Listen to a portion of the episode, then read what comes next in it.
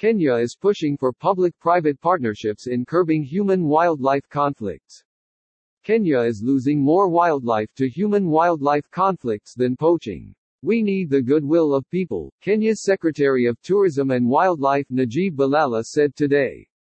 The Kenya Cabinet Secretary for Tourism and Wildlife, Najib Balala, has called on wildlife and conservation sector stakeholders to work with the government to enhance public-private partnerships in curbing human-wildlife conflicts. Mitigation measures are short-term.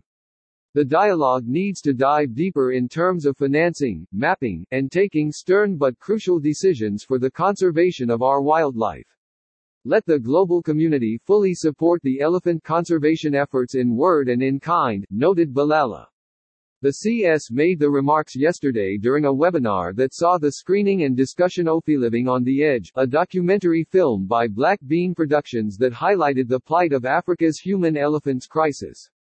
The webinar, moderated by Elephant Protection Initiatives Foundation EPIF, Director of Government Relations, Dr. Winnie Kiiru, featured dialogues by eminent wildlife and conservation policy makers, experts, investors and regulators who included Professor Lee White, CBE, Minister of Forests, Oceans, Environment and Climate Change, Gabon Greta Lori, Director of Program Development, EPIF Grant Burden, Special Advisor on Human-Elephant Conflict, EPIF.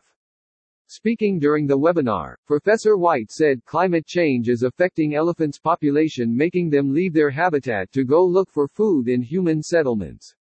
Grant Burden on his part, stressed on the need to involve local communities when discussing about long-term solutions for human-wildlife conflicts. Building on Mr. White's point, Greta Lori reiterated on how human, agricultural, industrial, and climatic change affect wildlife, and the need to define new ways that we can peacefully coexist with them. C.S. Balala stressed on the matter of closing ivory markets in the European Union and Japan because saying the availability of these markets is the greatest threat to conservation of elephants. In 2020, zero rhinos and nine elephants were poached in Kenya. This is a great step in conserving our wildlife. However, we are losing more animals to human-wildlife conflict than poaching. We therefore need to address the issue now or we will lose the goodwill of the people which would be disastrous to elephants conservation, added Balala.